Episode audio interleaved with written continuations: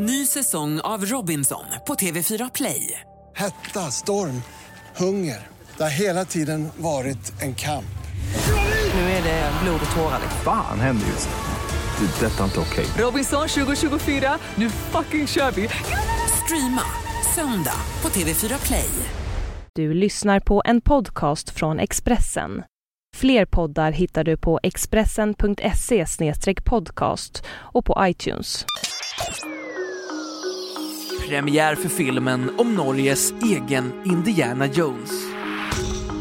Det här är Expressen Dokument, ett fördjupningsreportage varje dag med mig, Johan Bengtsson, som idag läser Andreas Utterströms text om att Heyerdahl blir Hollywoodhjälte.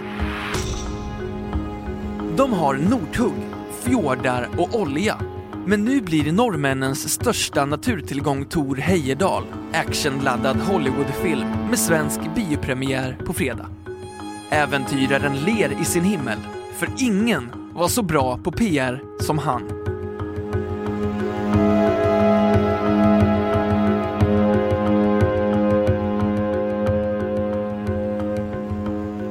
På ett sätt var han som alla andra. Tor Heyerdahl studerade biologi, geografi och antropologi och drömde sig ut i världen. Men han var inte den som hade lust att jobba i flera år med någon akademisk avhandling som ingen skulle orka läsa. Heyerdahl hade helt andra planer. Han föddes i norska Larvik 1914 och var tidigt intresserad av andra kulturer. I slutet av 1930-talet reste Heyerdahl till Polynesien och tyckte sig där finna bevis för att regionen skulle ha befolkats av människor från först Sydamerika och sen Nordamerika istället för från Asien som dåtidens experter hävdade. Akademikerna rynkade dock på näsan åt norrmannens idéer. Men istället för att ge upp la han i en högre växel. Tor Heyerdahl ville till varje pris visa omvärlden att han hade rätt. Därför bestämde han sig för att 1947 ta sig från Peru till Polynesien med hjälp av sin flotte Kon-Tiki. Två år efter det andra världskrigets slut hade de flesta annat att tänka på än teorier om polynesisk migration. Men Heyerdahl lyckades tillsammans med fem andra, bland dem svensken Bengt Danielsson, på den traditionellt byggda balsaflotten ta sig från Peru över Stilla havet till Polynesien. Resan tog 101 dagar och var ett äventyr av nästan samma kaliber som en färd till Mars skulle vara idag. Tor Heyerdahl hade därmed bevisat att resan faktiskt var möjlig. Så här kunde ursprungsbefolkningen ha tagit sig till Polynesien, menade han. Bedriften betydde inte att forskarna svalde hans idéer. Däremot blev norrmannen världskändis tack vare boken Expedition Kon-Tiki som kom ut 1948, översattes till 60 språk och såldes i miljoner exemplar. Det gjordes också en dokumentär om resan som vann en Oscar redan 1951. Till skillnad från många andra tappade Tor Heyerdahl inte tempo i takt med sin stigande ålder. Senare i livet fortsatte han att producera egensinniga idéer som att Bahrain var platsen för en ursprunglig civilisation. Han gjorde också expeditioner med Ra 1 och Ra 2, kopior av fornegyptiska papyrusskepp. Med åren vann Heyerdahl också respekt på bred front för att ha uppmärksammat problem med både havsföroreningar och befolkningstillväxt. När han dog 2002 blev det statsbegravning i Norge. En av Heyerdahls kanske mest betydande insatser var förmågan att väcka upptäckarlust hos andra. En av dem som fascinerades, trots att han föddes först 25 år efter flottfärden, var äventyraren Ola Skinnarmo. I tioårsåldern läste han Kon-Tiki-boken och besökte också Heyerdahls utställning i Norge.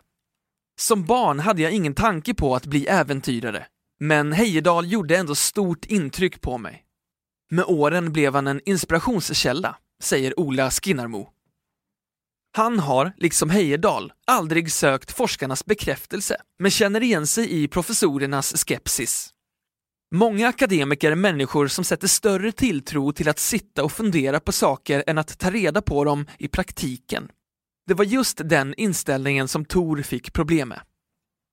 Men historikern Axel Andersson, som 2010 utkom med boken A Hero for the Atomic Age, Tor Heyerdahl and the Kon-Tiki Expedition, menar att den karismatiske norrmannen medvetet överdrev sitt utanförskap. Heyerdahl hade visst stöd från akademikerna, både före och efter Kon-Tiki-expeditionen, men han ville gärna skapa bilden av att vara utfryst, trots att det snarare var så att han själv inte ville spela på deras villkor.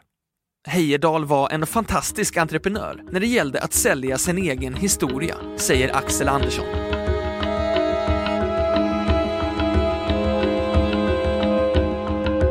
Expressen Dokument, en podcast från Expressen.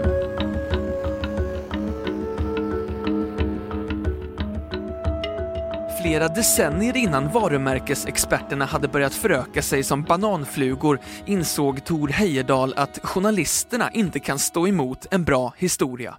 En sån övervinner allt. Kritiska frågor, till exempel. För ingen reporter vill ju spräcka en bra story. Det vet arkeologen Martin Rundqvist, som är ordförande i föreningen Vetenskap och fortbildning. En sammanslutning känd för att dra lans mot vad den uppfattar som pseudovetenskap.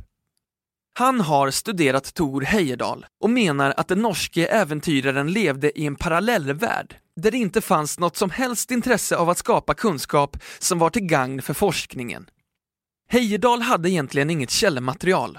Han tog aldrig avstamp i den forskning som fanns, utan menade istället att det skulle kunna vara si eller så, säger han. En sån hållning lämpar sig väl för filmmanus. Den 22 mars är det svensk biopremiär för Kon-Tiki, där Gustav Skarsgård spelar den svenska besättningsmannen Bengt Danielsson. Att Tor Heyerdahls strapatser blir påkostad äventyrsfilm först nu är lite märkligt. Den givna Hollywood-ingrediensen har länge funnits där. En underdog som kämpar inte bara mot eliten, utan också mot naturkrafterna.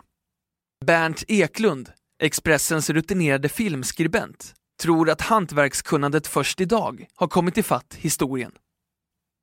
När man väl kommit ut på havet är spelutrymmet begränsat, men med den moderna digitala tekniken kan man nu få liv och stämning i berättelsen. En person som tyckte att det fanns både liv och stämning i Kon-Tiki är den norska äventyraren Liv Arnesen.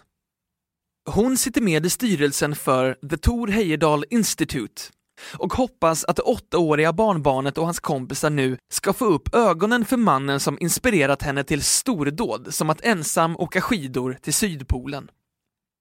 För mig är Heyerdahl en djärv forskare som kommer nya teorier. Det krävs mod för att våga tänka i nya banor och jag hoppas att uppmärksamheten kring honom kan bidra till att skapa nya drömmar hos den unga generationen, säger hon. Skeptikern Martin Rönnqvist blev inte alls förvånad när han fick höra talas om att den 101 dagar långa flottfärden skulle hamna på vita duken. Äventyrsfilm är en helt logisk fortsättning på sagan om Heyerdahl. Själv hade jag nog föredragit en mer kritisk hållning.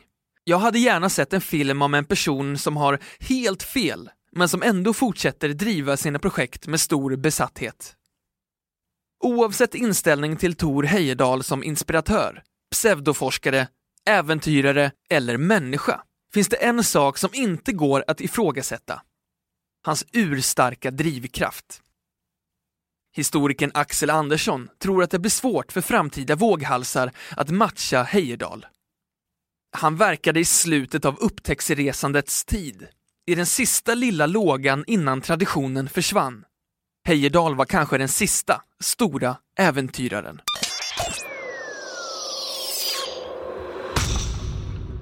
Du har hört Expressen Dokument, ett fördjupningsreportage om att Heyerdahl nu blir till Hollywoodhjälte av Andreas Utterström, som jag, Johan Bengtsson, har läst upp.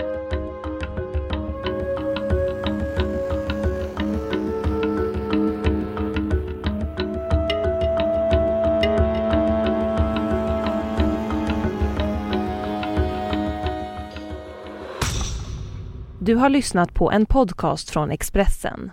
Ansvarig utgivare är Thomas Mattsson. Fler poddar finns på Expressen.se och på iTunes. Ny säsong av Robinson på TV4 Play. Hetta, storm, hunger. Det har hela tiden varit en kamp.